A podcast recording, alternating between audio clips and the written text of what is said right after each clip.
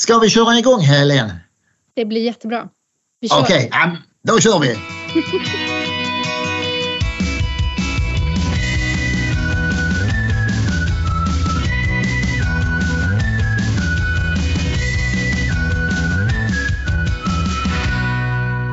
Hej och välkommen till Santpodden! Titeln är förkortning av spel om pengar, alkohol, narkotika, doping och tobak. För det är just dessa ämnen som jag och mina sakkunniga gäster diskuterar här.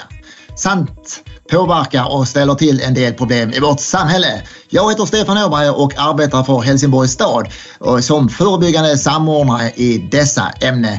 Vill du ha massor av förebyggande tips? Gå in på hemsidan verktygsladanhbg.se. I media är en het debatt om e-cigaretter och snusets frammarsch.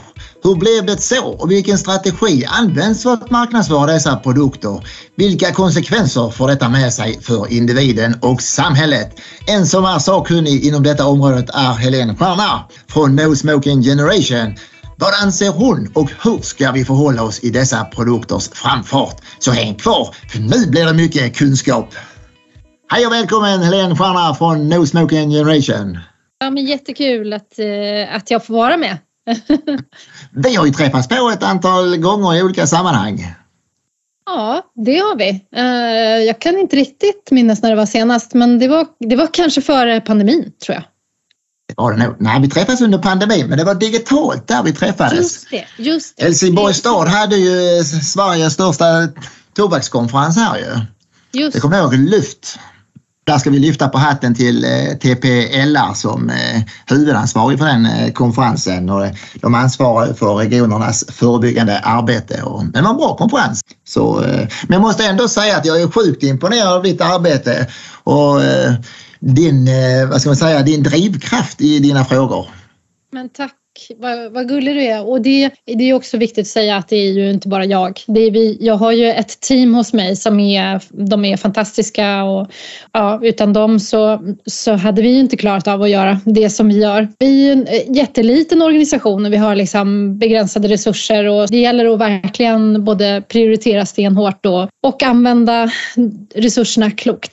Därför ni är ju, No Smoking Generation är ju en fristående ideell organisation som arbetar för att färre unga ska börja använda tobak och nikotin. Men hur arbetar ni för att lyckas med detta? För ni är ju en liten organisation och några stycken. Hur, Ja? Men alltså prioritering är ju det, det kanske är det, det främsta liksom. Men eh, vad som är framgångsreceptet riktigt, det är väl, det handlar ju om att vi som jobbar där är, har en väldigt stark drivkraft som du sa. Kunskap är en viktig del såklart och kunskap är ju också någonting som väldigt ofta skapar engagemang. Det ser vi inte minst när vi är ute i skolorna och möter ungdomar. Men er stora målgrupp är ungdomar då? Ja, alltså det är Ja. ju vår, det är vår främsta målgrupp. Vi har ju en föreläsningsturné som vi är ute med varje år. Än så länge får jag lägga till för att det, det bygger ju på att vi får resurser. Så vi rekryterar nya föreläsare varje vår och sen är vi ute i skolorna då under hela hösten. Det är viktigt att de här föreläsarna är liksom unga själva för att det, är- jag tror att det skulle vara svårt om jag skulle åka ut och ställa mig liksom framför ungdomar ute i skolorna. Jag, jag pratar jättegärna och ganska ofta för vuxna. När det gäller att nå ut till unga så är det viktigt att det är andra unga som de kan relatera till och som de kan liksom känna ett, ett förtroende för. Ni hade 78 föreläsningar förra året så det var ganska många där och 9000 åhörare. Så eh, de har legat i om man säger så ju. en otrolig logistikprojekt faktiskt. För att vi, Ja.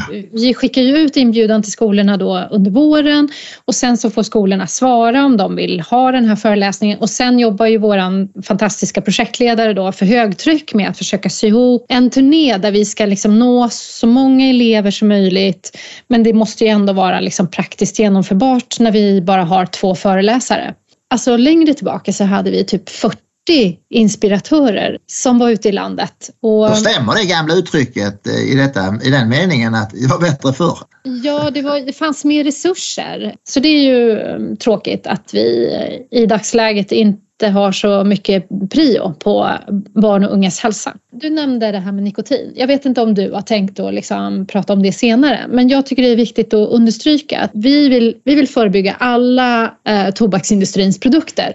Och, och, nikotinet är ju den gemensamma nämnaren. Men bara för att tydliggöra, eh, tobaksindustrin har ju valt att kalla till exempel vitt snus då för tobaksfritt. För att man ska kunna runda all den lagstiftning som finns och för att man ska kunna marknadsföra det här till barn och unga som någonting ofarligt. Och eh, vi har ju från dag ett då liksom tyckt att de här produkterna borde klassas som tobak oavsett eh, om de innehåller bruna tobaksblad eller inte eftersom allt nikotin som finns i de här produkterna är framställt av tobak. Därför så vill jag bara liksom understryka när jag säger tobaksprodukter då menar jag samtliga produkter som kommer från tobaksindustrin och då spelar det ingen roll vad, egentligen vad de innehåller faktiskt. Alla nikotinprodukter är skadliga om, om vi inte hade jobbat så hårt eh, och drivit den här frågan så hårt om de nya tobaksprodukterna, då hade vi nog inte haft den här nya lagstiftningen som vi nu har. Jag skulle säga att det, den är ju ett direkt resultat av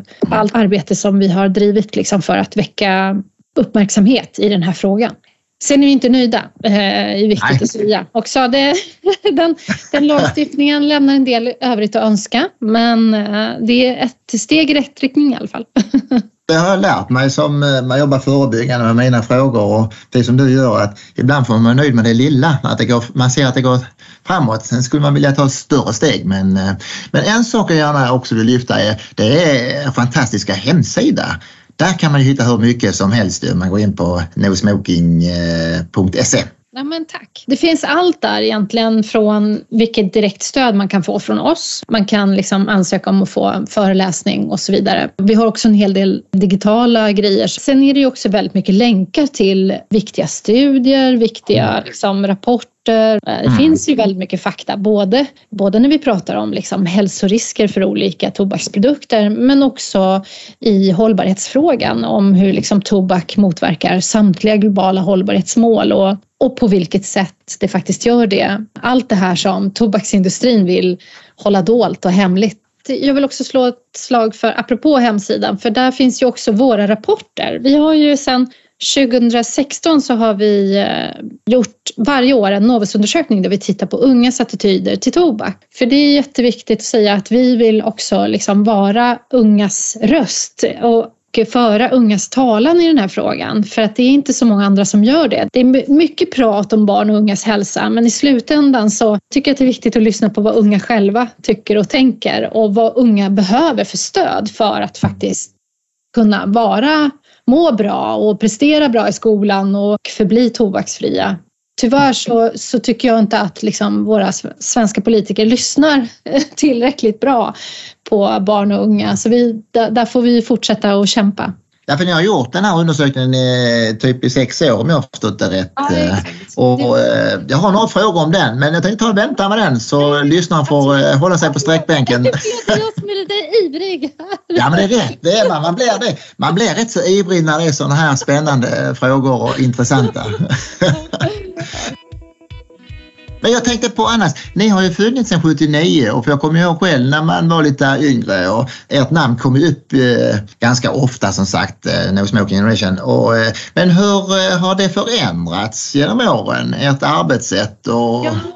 Men det är klart, du har inte jobbat här sedan 79, det är jag ganska övertygad om. Nej, det har jag inte. Det hade varit jobbigt. Jag var inte så jättegammal då, 79, Nej. men jag minns ju det väldigt tydligt. Det var så här, jag, min pappa var ju storrökare och eh, jag hatade det. Jag verkligen, eh, jag mådde så dåligt, både liksom ja, men fysiskt framför allt. Jag mådde verkligen jättedåligt av eh, den här röken som han spred omkring sig. Och sen är det ju också en rädsla eftersom vi fick ju lära oss då. Vi visste ju inte det kanske tidigare, men det var ju mycket tack vare Non Smoking Generations kunskapsspridande arbete som folk faktiskt fick upp ögonen för, för hur farligt det var och eh, vad som händer med kroppen. Och eh, vi har gått liksom ifrån en tid där på 50-talet så förstod ju folk inte alls hur farligt cigaretter var. Och jag har faktiskt i min senaste rapport så har jag en reklambild för cigaretter på 50-talet jämfört med en bild som är hämtad då från i somras från Instagram med reklam för vitt snus. Där jag liksom jämför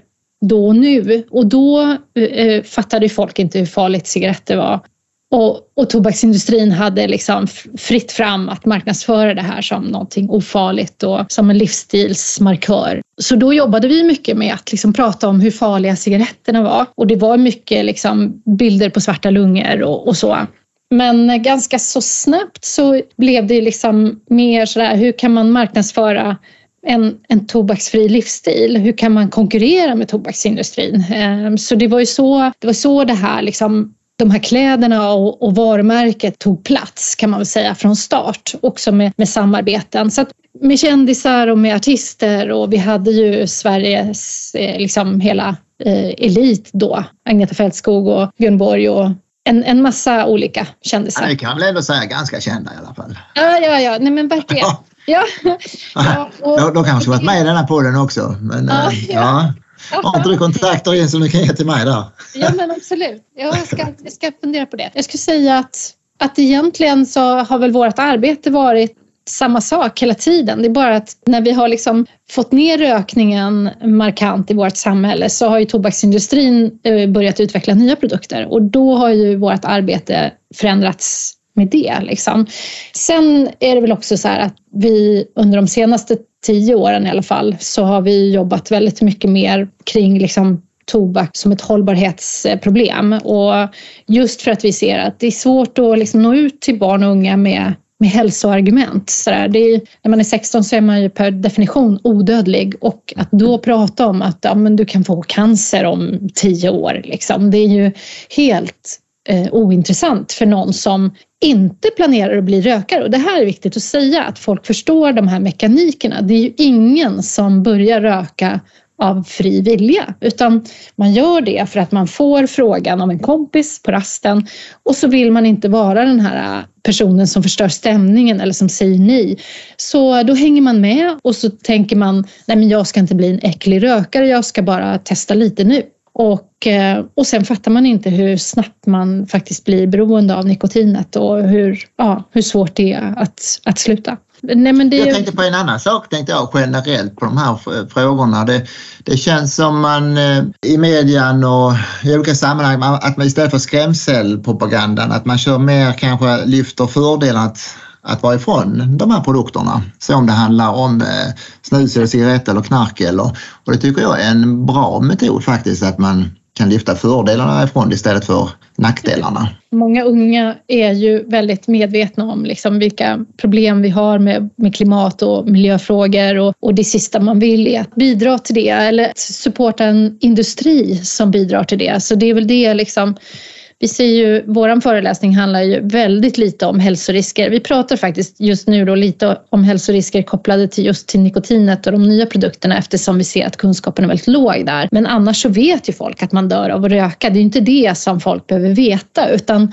det vi pratar om är mer om liksom barnarbetet på tobaksfälten, hur fattiga människor snärjs i, i skuld och kontraktslaveri och inte klarar av att liksom ta sig ur den här skuldfällan skolan och då tvingas liksom använda sina barn i det här livsfarliga arbetet. Och efter våra föreläsningar, det händer ganska ofta att folk kommer fram till föreläsarna efter föreläsningen och kastar sina cigg och snus i affekt och bara Fy fan om jag hade vetat det här tidigare då hade jag aldrig använt de här äckliga produkterna. Jag tror att det är liksom en viktig nyckel. Att man, det är en bra framgångsfaktor. Att liksom visa på allt det här som tobaksindustrin vill hålla dolt och vad de använder för metoder liksom, och hur cyniskt det är. Att eh, en tobaksbonde är, tjänar runt en tusenlapp på ett år och, och med de pengarna ska man liksom försörja en hel familj kan ni känna det här att ni, ni är ändå en ganska, ganska, ni är en liten verksamhet ju, men jag tänkte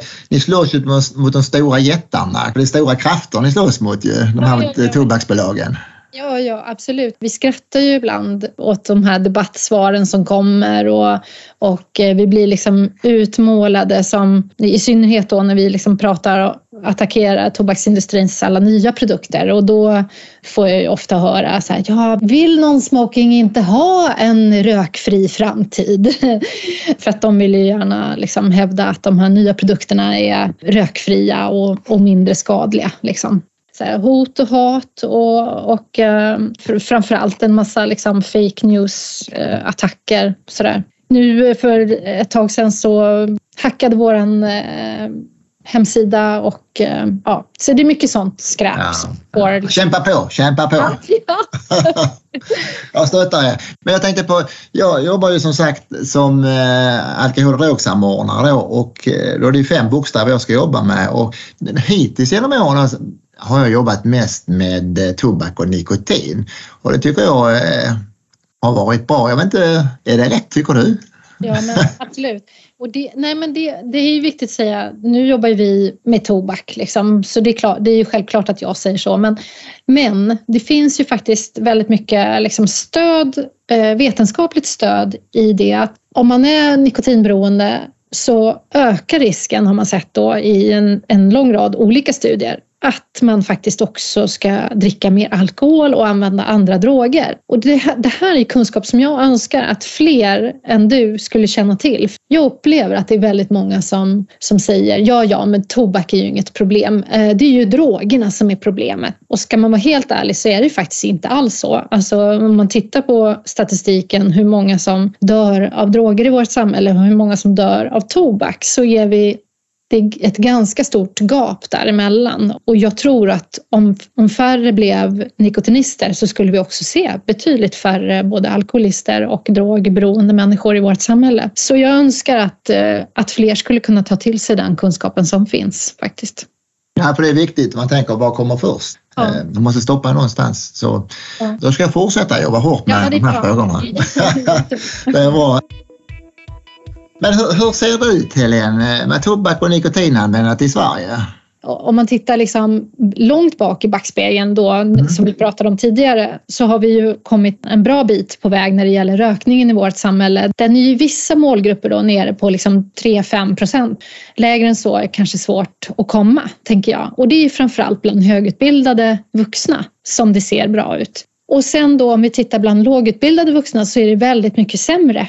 Så det kan vi ju liksom inte vara nöjda med. Men om man tänker så här, vilka är det som är politiker och vilka är det som är beslutsfattare i vårt samhälle? Jo, men det är de som är högutbildade. Att de människorna faktiskt inte förstår hur dåligt det är då i vissa samhällsgrupper. Och nu faktiskt så ökar ju rökningen också igen bland unga och det är ju väldigt eh, oroväckande. Vi var nere på 17 procent då bland eh, gymnasieelever i årskurs två förra året och nu har det liksom mm. backat tillbaka på 20 procent. Så det går ju väldigt i fel riktning tycker jag. 17 eller 20 procent, alltså vi kan inte vara nöjda med att var femte gymnasieelev röker. Det är ju helt oacceptabelt. Och sen för att inte tala då om, om alla de här nya produkterna som ökar lavinartat. 48 procent svarade i CANs undersökning senast att de har testat e-cigaretter. Och det är ju också någonting som, som är oroväckande att e-cigaretterna var uppe och pikade då när de kom och sen gick de, backade de tillbaka när vi fick ny lagstiftning. Men nu är de liksom på eh, väg att braka i höjden igen och jag tror ganska säkert att det här har med de nya e-cigaretterna att göra. Att e-cigaretter var lite för mäckigt att hålla på med. Man skulle blanda sin e-vätska och man skulle ladda de här olika apparaterna och det blev för mycket meck. Men nu då efter att tobaksindustrin har lanserat de här nya e-cigaretterna som är to go. Man eh, köper den, man röker den eller vejpar och sen så kastar man den när man är klar med den. Då är den väldigt tillgänglig jämfört med de här liksom tidigare generationernas e-cigaretter. Så det är ett jättestort problem som vi måste hantera. Här är ju den nya lagstiftningen är bra, men den, är, den duger inte. Förlåt, den har en hel del övrigt att önska. Till exempel så måste de här godisliknande smakerna förbjudas. Det är en väldigt hög andel eh, ungdomar som säger själva att det är en anledning att testa de här nya produkterna. Jag läste ett inlägg, jag tror det var på er hemsida där, att i Tyskland ökar det ganska rejält med rökningen och en förklaring var att det, att det var coolt. Den här ja, åldersgruppen och det är sorgligt att läsa faktiskt. Ja, det är jättesorgligt. Men det jag hoppas inte det sprids Nej, men det här är ju också ett, ett bevis för att man kan inte, inte luta sig tillbaka och tänka att ja, men nu är vi klara. Nu har vi liksom gjort, nu är det ingen som röker längre så att nu kan vi skita i och jobba tobaksförebyggande. Det går inte, utan man måste liksom jobba för att varje generation ska vara förbli tobaksfri. Och gör man inte det, men då är ju tobaksindustrin där och slår klorna i de här ungdomarna. Där tobaksindustrin hittar hela tiden vägar att kringgå den lagstiftning som finns. Vi ser ju till exempel otroligt många serier på Netflix som vänder sig direkt till unga som, där det bolmas enorma mängder både vanliga cigaretter men också e-cigaretter. Så det där är ju liksom ett, kanske det största eh, marknadsföringsfönstret som finns då för tobaksindustrin fortfarande och den är väldigt svår liksom att att komma åt. Vi får ju kanske hoppas att Sverige skulle kunna göra så som Spanien eller Nya Zeeland att Spanien, att tobaksbolagen som ska betala för alla fimparna som ligger på marken, det tyckte jag var bra. Eller Nya Zeeland som ska införa det att alla som är födda, var det 2008 tror jag, kommer aldrig få köpa. Det är snyggt om Agda kommer in sen en gång i framtiden, 53 år, inte får köpa. Det tycker jag är, det visar sin power. Nej, men det vill vi jättegärna se att Sverige skulle kunna ta efter. Och I vår senaste Novusundersökning så svarar 64 procent av ungdomarna att de vill att det ska bli totalstopp på försäljning av alla former av tobak till unga födda eh, ett visst årtal och senare. Där finns det ju också ett jättestort starkt stöd liksom, i befolkningen och i synnerhet då bland unga. Det är liksom framförallt unga som vill se de här ingreppen. Sen vet ju jag att det är väldigt svårt rent tekniskt för att det ska bli möjligt så måste liksom försäljningsställena först snävas ner och bli färre. Typ att tobak bara kunde säljas på Systembolaget kanske. Det hade varit något, tycker jag. Ja, jag instämmer faktiskt där. Så man, man, kan börja med att minska tillgängligheten både på, på försäljningsställen men också höja åldersgränsen, tycker jag. Alltså jag ty tänker att eh, skulle vi ha 20 år istället för 18 år på all tobak så skulle det göra ganska stor skillnad. Vissa länder har väl 20 och 21? Ja, ja. Ja absolut. Det är mycket kvar att göra, tyvärr. Det går, det går ju väldigt långsamt, men det beror ju också på att det finns väldigt starka krafter, som vi var inne på tidigare här, att det finns väldigt starka motkrafter. Mycket pengar som står på spel. Om man vill läsa mer om den här Novas-rapporten så kan man gå in på er hemsida, för den finns väl att ladda ner där om man vill, hur ungdomarna har svarat. Absolut, den finns där. Och det är vår rapport och vill man se liksom själva Novus-undersökningen eh, som ligger till grund för rapporten så, så är det bara att höra av sig. Jag vet att du brukar nämna rätt många, för jag har hört dig ett antal gånger och det är ljuvligt. Tobak och nikotinsmitta brukar du nämna. Just det. Mm. Vad menar du med det? Eh, nio av tio svarar att man börjar på grund av kompisars påverkan. Och det vi ser är ju alla former av tobak eh, smittar i skolan.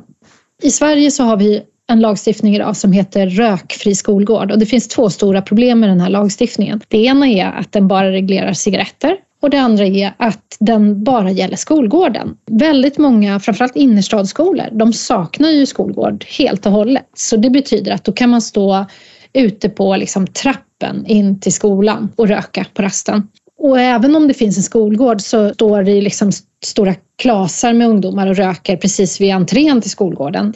Det var nästan bättre faktiskt förr när det fanns en rökruta för den var ju ofta gömd då liksom bakom skolan. Här är det liksom fritt exponeras eh, tobaksbruket och det, ja, men det är fritt fram både att röka och snusa och vejpa under tiden man är i skolan. Och det här tycker vi är ett sånt svek mot unga människor. Nio av tio börjar på grund av att någon annan kompis bjuder och man vågar inte säga nej. Det finns många saker i det här som jag tror är okunskap, att vuxna inte förstår mekanikerna i det här. Om vi hade då som i till exempel i Norge eller Finland eller Danmark, alla de här länderna infört tobaksfri skoltid. Då betyder det att man använder ingen form av tobak och, och det gäller liksom under hela tiden man är i skolan. Det spelar ingen roll om man är på väg till idrotten eller på väg till lunchmatsalen eller var man är någonstans. Ingen använder tobak, inte lärarna heller då. Viktigt att tillägga. Just för att vi vet att allt tobaksbruk smittar. Ingen vill egentligen, men det, det har att göra med det här att man tänker att nej men jag ska bara testa lite nu för att eh, den här coola tjejen eller den här coola killen bjuder mig och jag vill inte säga nej till henne eller till honom. Och sen är man fast liksom. Pratar ni om det förresten när de är ute och föreläser om det här hur, hur man ska säga nej till det här med grupptryck? Alltså, vi pratar ju om grupptryck så tillvida ja, ja. att vi vi brukar ställa frågor till ungdomar, så här, varför tror ni mm. att, att man börjar? Och, nej, men alla händer är ju i luften när det kommer till grupptrycket. Liksom. Det, mm. Alla vet om att det finns. Eller och när man pratar med vuxna så är det viktigt att säga att ni som är vuxna kan fylla en jätteviktig funktion här. Att eh, om man bara säger nej, du får inte till sin ungdom. Till ungdomen så kan man säga att även om du har lite sega föräldrar där hemma så kan du ändå du kan låtsas att du har föräldrar som du kan skylla på. Man, man får liksom hitta anledningar att säga nej som kan liksom stärka en själv och de där anledningarna kan ju vara olika för olika personer såklart. Vi har ju till exempel har vi Bianca Salming är en av våra ambassadörer och hon berättade för mig i ett av våra första möten att Alltså om jag inte hade haft min elitidrott att skylla på, då hade jag också garanterat varit rökare. För att alla mina kompisar röker och varje rast i skolan så så tvingar de med mig ut på rasten och så, och så försöker de. Bianca, kom igen nu, ta en cigg. Eh, I hennes fall då, så var det liksom elitidrotten och satsningen som gjorde att, att hon kunde skylla på det och säga nej men det går inte. Jag, eh, jag kan inte förstöra för mig själv. Och det är nog bra att ha det kanske redan som, eh, som ungdom och även som vuxen att man får redan inpräntat en fras att man kan ta fram. Och jag tror faktiskt att klar majoritet, om det är 99,9 procent, tycker nog det är okej okay av föräldrarna att de skyller på dem. Ja, ja, ja. Nej, men verkligen. I det här, alltså, det är, tyvärr så är det väldigt många föräldrar som tror att om man förbjuder så blir det mer spännande att testa. Mm. Och det vet vi eh, från vetenskapliga studier att så är det faktiskt inte. Det är klart att det finns, det finns alltid liksom undantag som bekräftar regeln. Men, men det allra, allra vanligaste är att ungdomar både röker mindre och dricker mindre om de har föräldrar som säger nej, du får inte. Det här är ju någonting som, som verkligen ja, men många, många fler vuxna skulle behöva känna till.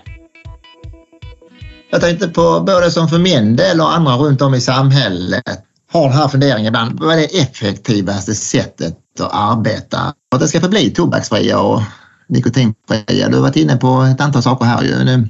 Alltså som vuxen att säga nej, det är ju ja. nummer ett. Det är jätteviktigt. Sen kan man ju hitta olika, eller man kan bygga, bygga på det där med både piska och morot och, och det kanske är, där får man känna av med sin egen ungdom liksom vad som funkar bäst. Det kanske är en kombination också, att man både mm. belönar och bestraffar. Men sen är det tobaksfria miljöer. Det kan, jag vet inte hur många gånger jag kan säga det. Jag tror att det kommer liksom både på första och på andra och på tredje och på fjärde och femte plats. Liksom. Om vi kan få fler tobaksfria miljöer och framförallt tobaksfri skoltid så skulle vi rädda så många fler från att börja. Och det som är eh, jätteviktigt att säga också att det här blir ju dessutom ett stöd för de som vill sluta att klara av det. För att de allra flesta som vill sluta, de klarar inte det för att det finns människor i deras omgivning som röker eller snusar. Och då, då blir det liksom, trycket det blir för svårt att stå emot när någon, någon sitter där bredvid och, och röker eller snusar.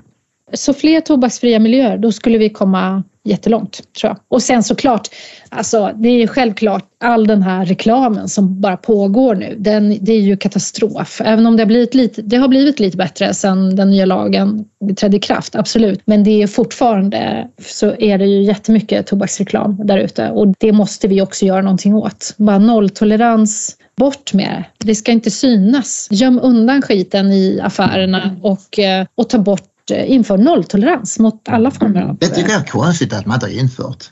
Ja, men det, är... det är mycket märkligt. Det är svårt att begripa det, faktiskt. Det, men, eh, de, de, har ju bästa, de har ju gräddhyllan ju, precis när man ska... Jag vet, jag vet varför. Jag vet varför.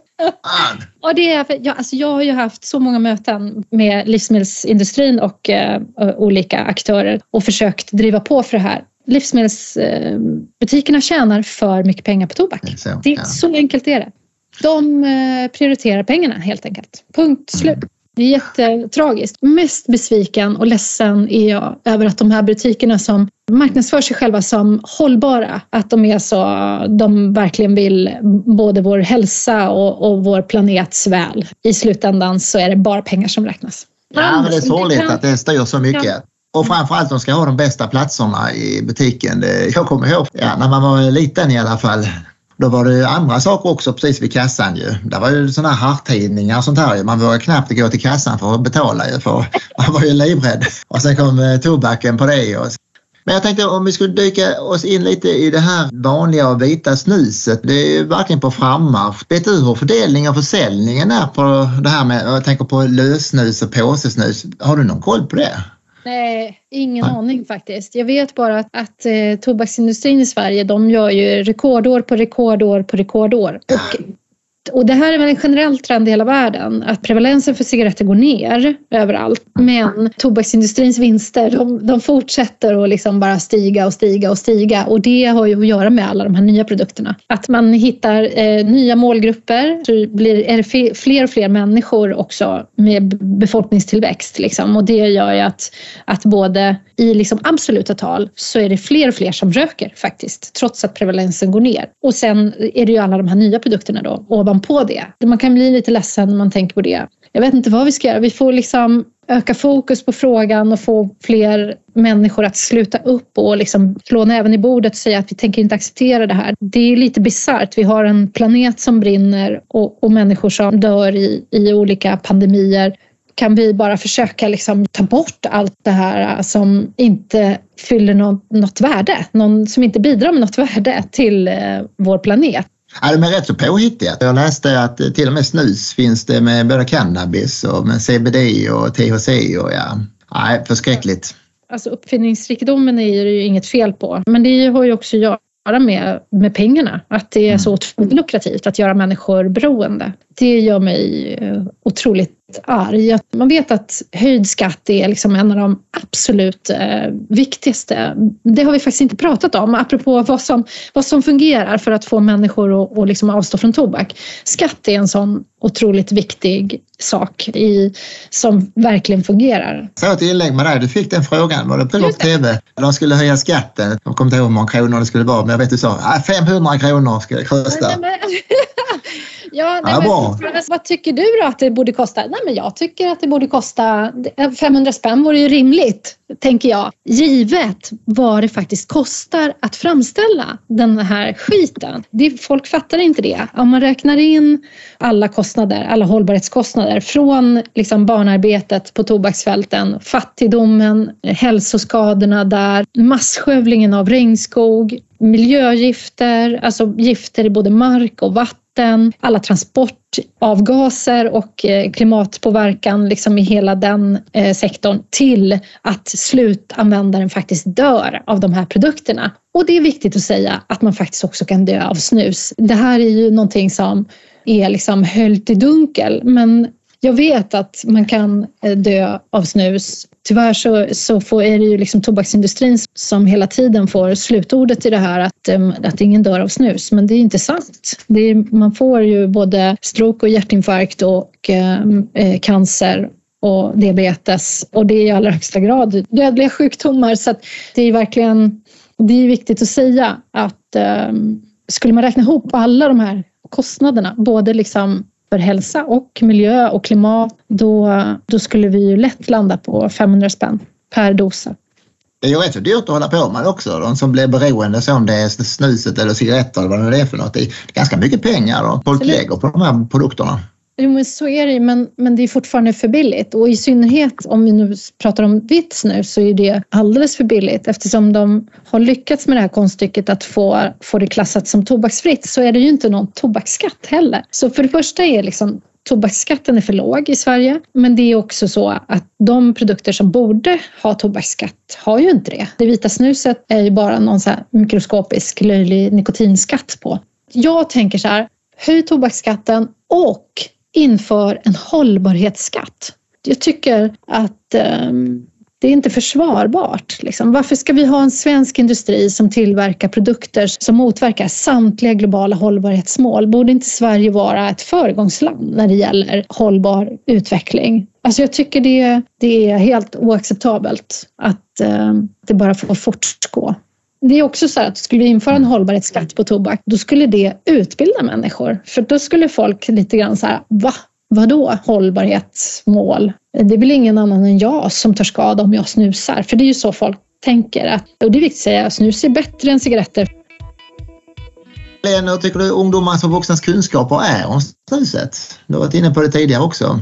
Nej, men den är ju för låg, så är det. Dels så förstår folk inte att all nikotin framställs av tobak och all tobak framställs med enorma konsekvenser på samtliga globala hållbarhetsmål. Och det vet inte folk. Alltså det är verkligen jättedålig kunskap kring det där. Det vi tittade i vår senaste Novusundersökning så var det bara 5% som kände till att eh, nikotinet i det vita snuset framställs av tobak. Där har vi ju väldigt mycket kvar att göra när det gäller just barnarbetet på tobaksfälten och alla de effekterna på miljö och klimat. Där är ju också kunskapen jätte, jättelåg. Här behöver vi hjälpas åt att sprida den kunskapen. Skulle man införa en hållbarhetsskatt, då skulle ju också det automatiskt utbilda människor i den här frågan. Sen tycker jag de här, eh, ja, de kanske är smarta kan man tycka, men eh, att vända sig till kvinnor och flickor nu, att de har ökat rejält. Va? Så man ser ju på alla undersökningar att snuset sticker iväg ganska mycket ju. Framförallt för tjejerna nu som har varit, legat ändå ganska lågt sen tidigare. Och jag läste också någonting här att eh, i Frankrike larmar man om det svenska snuset, att det sprids via olika appar då på, på TikTok och sånt här och de importerar svenska snuset. Och det är rätt skrämmande egentligen att eh, det är ledsamt är det. Jag tycker Sverige verkligen borde vara ett föregångsland när det gäller global hållbar utveckling. Men, men här har cyniskt att man bara blundar för det och tycker att det är en fin inkomstkälla att göra människor beroende. Alltså jag hoppas ju att det är okunskap snarare än att man liksom rent cyniskt tycker att det är okej. Okay.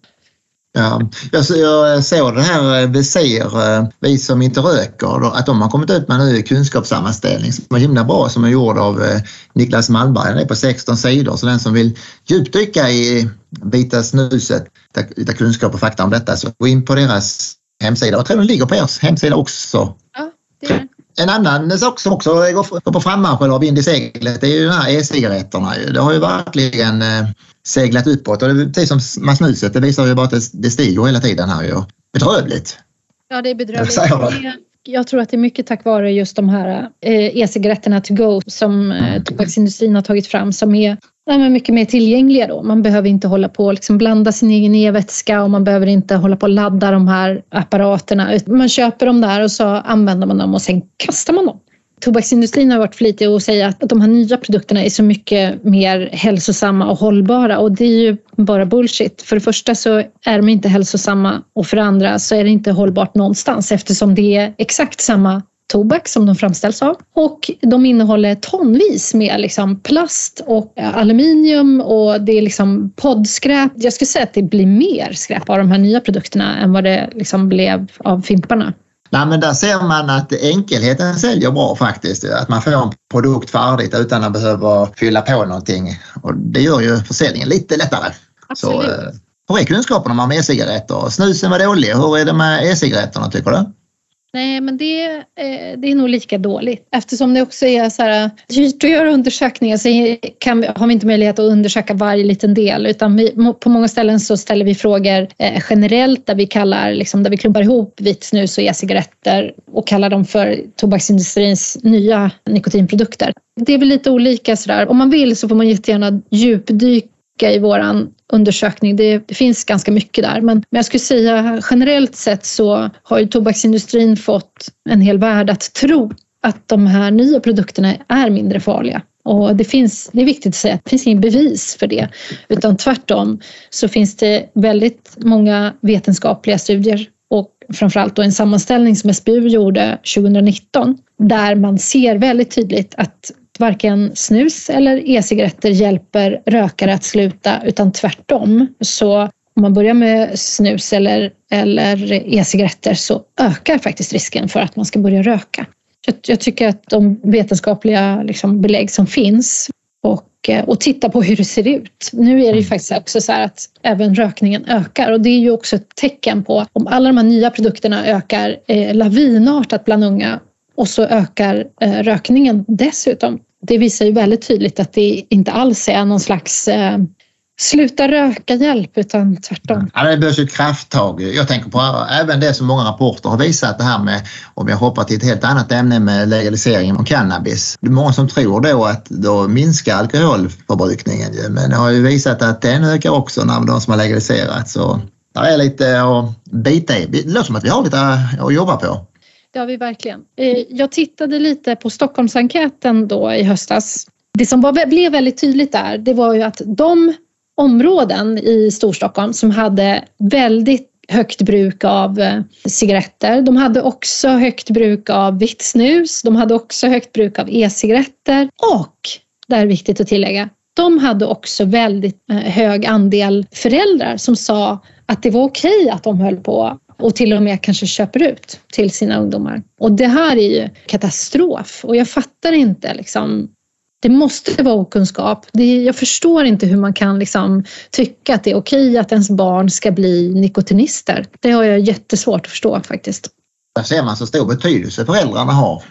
Så kan vi, kan vi skicka det budet vidare till föräldrarna. Hur tycker du annars generellt skolan och idrott och föräldrar och så vidare? Hur ska man jobba för att det ska, den här trenden ska vända på bästa sätt? Förutom att säga nej och vara hård. Ja, det finns jättemånga bra eh, tips. Vi ser också i, i vår senaste Novusundersökning att det är jättedåligt ställt i skolan. Eh, det är färre än hälften av eh, eleverna där som säger att, att de har fått ingående information om tobak i skolan. Så skolan måste bli bättre till att bli helt tobaksfri för det första. Det har vi varit inne på tidigare. Men skolan måste bli bättre också på att utbilda i den här frågan om liksom både hälsorisker men också om, om tobak som ett hållbarhetsproblem. Jag har svårt att tänka mig att man inte pratar om global hållbar utveckling i skolan. Det tror jag är liksom ganska högt upp på agendan. Och då borde man kunna liksom passa på att också prata om hur tobak motverkar. Och så kan man slå flera flugor i en smäll. Jag, jag tänker inte att skoldagarna ska bli längre. Jag tänker att man liksom kan faktiskt bli bättre på att väva ihop olika saker. Också när man pratar om, om barn och ungas hälsa så, och framförallt liksom den psykiska hälsan så kan man ju även där passa på att prata också om tobak. Vi ser att, att det är hälften av alla ungdomar svarar att man börjar att röka på grund av psykisk ohälsa och det är ju också en jätteviktig signal att man på något sätt tror att nikotinet är någonting som gör att man mår bättre psykiskt, vilket det inte är sant. Det kan kännas bättre i stunden, men eh, ganska snart så ger det faktiskt ökad ångest, ökad oro, ökad risk för depression. Där är kunskapen också väldigt låg och, och här måste vi hjälpas åt och liksom sprida fakta. Och kan man kanske säga tipsa till om att gå ut på de, som jag nämnt tidigare, de här bra hemsidorna som är bra material. Ja. Där kan man hitta mycket som sagt. Och... Verkligen, ja men det gör det. Visst är det ni som har den här verktygslådan också, eller hur? Jajamensan! Yes, den är jättebra. Tack. Och vi, och vi har ju också på vår hemsida har vi också en massa material till, som vänder sig liksom till lärare som lärare fritt får använda. Både filmer och, och eh, så faktablad med bra frågor och ja, bra material att använda helt enkelt. Ja, det är det. Det som producerar de här olika ämnena som sagt, och de är ju, de är ju uppfinningsrika. Tror du kommer hitta nya produkter eh, framöver? Ja, garanterat. Ja, det här är en industri som är sjukt lukrativ. De kommer inte att liksom lägga sig platt och säga okej, okay, då slutar vi.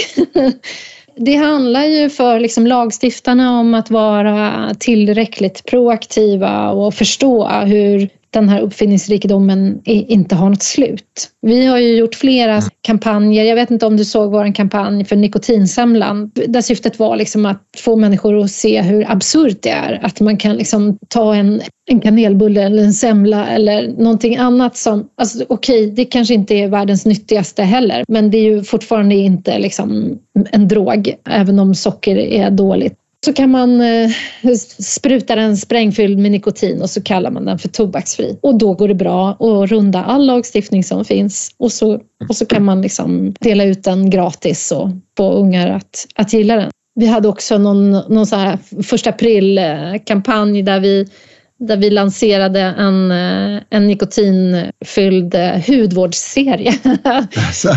ja. Så ibland har jag tänkt så här, ja, vi kanske ska vara lite försiktiga. vi tipsar tobaksindustrin här om vad som är deras nästa produkter. Men det är ju lite grann för att liksom visa på hur absurt det är och de skyr inga medel. De vill bara sälja en produkt som är beroendeframkallande så att de har en lojal kundkrets även imorgon. Och det är viktigt att förstå att de är inte där för att rädda rökare från att dö i lungcancer utan de, de är där för att tjäna pengar. Ja, nej, sorgligt. Jag kan göra lite reklam där. Vi, jag drar igång olika sorters projekt här i Helsingborg och där har de ju gjort lite affischer om både med tobak och även snus. Fördel att vara ifrån detta så gå in och titta på under tobak så hittar man lite smått och gott.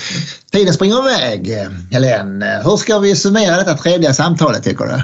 Till våra politiker så vill jag säga att nu är det dags att steppa upp och göra jobbet för att eh, hjälpa unga människor att förbli tobaksfria. Det skulle, alla skulle tjäna på det. Vår ekonomi skulle tjäna på det. Vår planet skulle tjäna på det och framförallt så skulle våra barn och unga tjäna väldigt mycket på det. Så det är ett viktigt budskap och det andra är till, riktat till föräldrar och till lärare att eh, också steppa upp. Och du som är rektor och lyssnar på det här, inför tobaksfri skoltid. Som rektor kan man faktiskt göra det, även om vi har en, en lag som, är, som heter rökfri skolgård och som inte riktigt räcker till.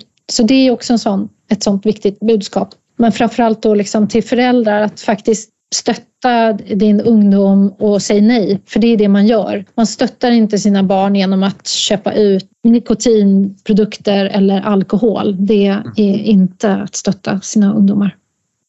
Det var en fin summering tyckte jag. Oh, tack! får jag säga tack så mycket för att du kunde vara med. Så eh, får du ha det så bra. Tack och tack för ni som har lyssnat. Och bra jobbat Stefan. Du gör ju ett grymt jobb också. Tack. Hej hej!